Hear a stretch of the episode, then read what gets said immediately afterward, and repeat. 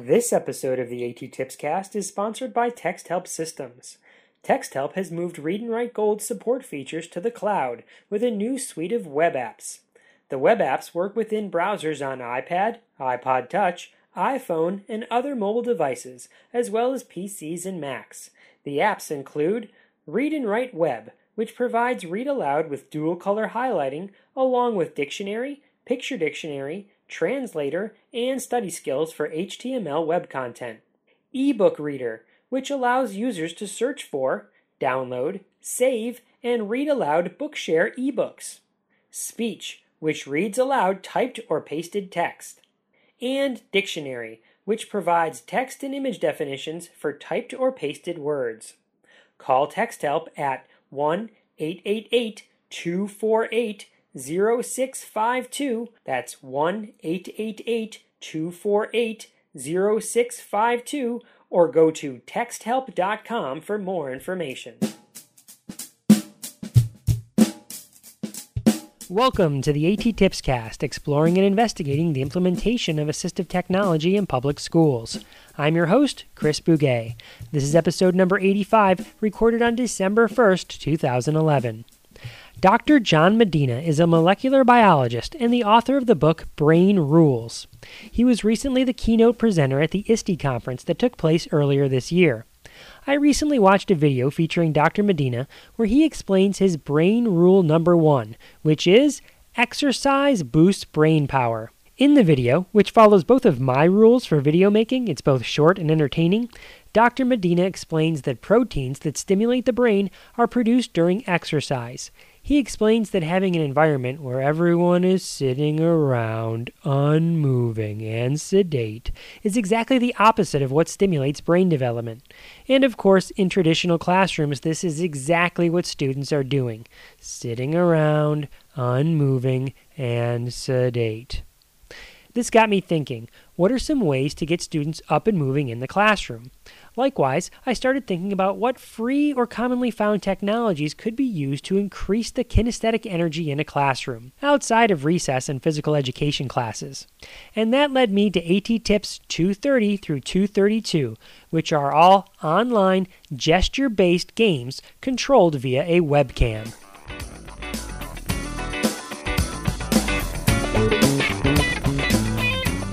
Before I dive in describing these different games, I thought it might be a good idea to describe the setup.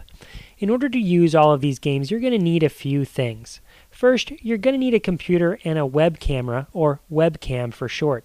Many laptops come with a built-in webcam.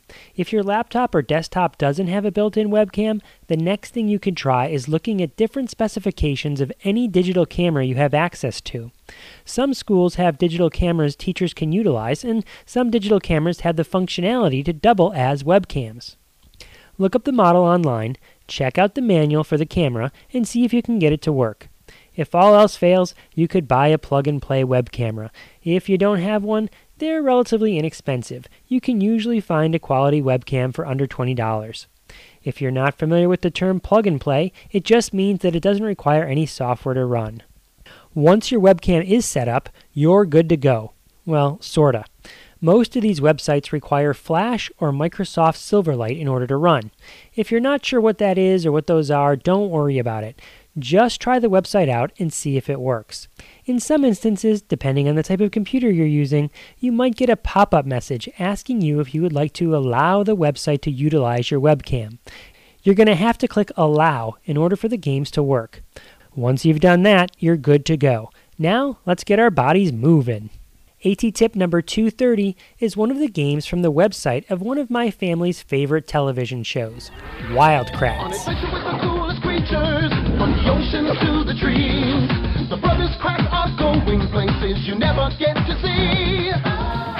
The show features two brothers, Chris and Martin Kratt, who are animal researchers who go on different adventures where they come in contact with a variety of wildlife. When they touch an animal, while they're wearing their creature power suits, their suits transform them, giving them the abilities of that animal.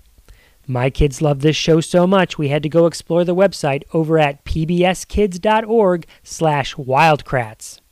While there, they played all the different animal adventure games, and one of them, Caracal Leap, allows the user an option to utilize a webcam to control the caracal. Which is sort of like a mountain lion, in case you were wondering. In the game, the user reaches out with their hands to grab birds that fly across the screen. When the person moves his or her hand over the bird, the caracal at the bottom of the screen leaps upward to grab it. Now, don't worry, it isn't as violent as it sounds. The caracal doesn't tear them apart or anything. After all, it's a kids' show. The caught birds simply disappear and are transformed into points. Users score points to unlock higher, more challenging levels. Oh, the weather outside is frightful, but the fire is so delightful. And since we've no place to go, let it snow, let it snow, let it snow. Man, it doesn't show signs. AT tip number 231 is perfect for winter, which we know is right around the corner. It's called Snow Sweepers, and of all the web camera games we've played so far, this is the one my kids kept asking to play over and over and over again. It's sort of strange because there isn't much to it. All you do is wipe away snow that has fallen on your screen. There's no score, there are no levels, all you do is clear the screen of snow.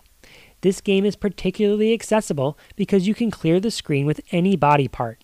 Users could use their hands, feet, or just their head to move around the screen to make the snow disappear. Now, if only there were just some way to make that work on real snow, we'd be all set. The Snow Sweeper game can be found at bit.ly/snowsweeper. The Snow Sweeper game is actually just one of a few other games that you'll find over at AT tip number 232, Playdocam.com. Playdocam.com has two other web games beyond Snow Sweeper. Iconoid is like the old school breakout game where you control two slider bars, one with each of your hands, to redirect a ball, or if you hit the right combination, multiple balls, in order to destroy bricks on the wall.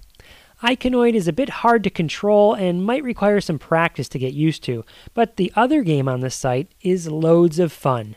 It's called Play-Doh Jam, and it's a version of basketball played via webcam.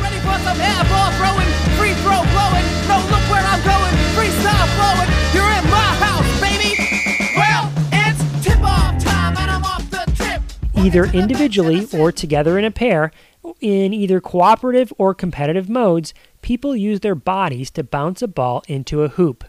Users can headbutt the ball, hit it with their hands, or really any body part, just like with Snow Sweeper. The objective is to score baskets in the correct hoop while avoiding obstacles. Because of the different modes of play, you can have teams of students participate in a tournament, communicate ideas for strategy and passing, and work together to outscore their friends. Aw, man, that buzzer means we're all out of time, and I've still got a few other fun and innovative online gesture-based games to share. Sadly, we're going to have to wait until next episode. But before I roll the music and head into the outro, I wanted to include some other things to think about while playing these games in a classroom. First, of course, these games are fun and engaging, but they can be so much more when you implement them as instructional tools to do activities such as predicting scores, graphing scores, using personal statistics in math activities, practicing time, and practicing the language of teamwork and strategy while working together to achieve a higher score or beat the game. Second, before playing these games, it's important to realize that they require gross motor movements.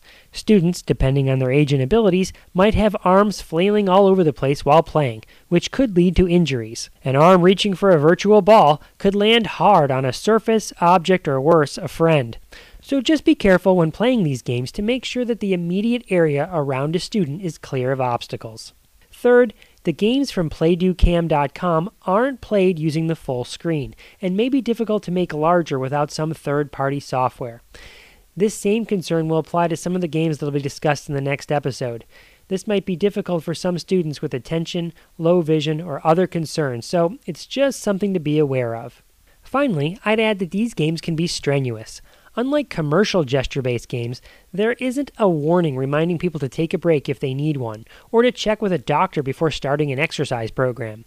These games require some mobility, they increase movement, and they change the environment kinesthetically. Keep medical concerns in mind before allowing a student to access these games. Now, once you've considered all that, go have some fun! Your students' brains are craving some movement. Go give it to them!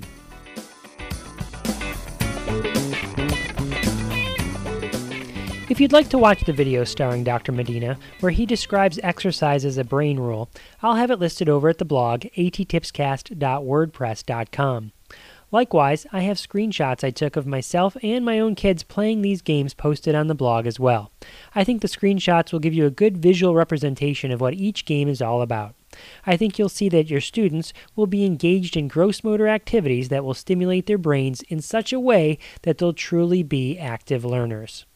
Before I end the show, I wanted to remind everyone that I'll be at the VISTI conference next week, so if you're a listener to the show, or if you've read the Practical and Fun Guide to Assistive Technology in Public Schools, and you're going to be at the VISTI conference, you've got to hunt me down so we can connect. I'd love to meet you. Until next time, may all your interventions be inclusive, may all your strategies be supportive, and may you listen to all your podcasts while building up a sweat.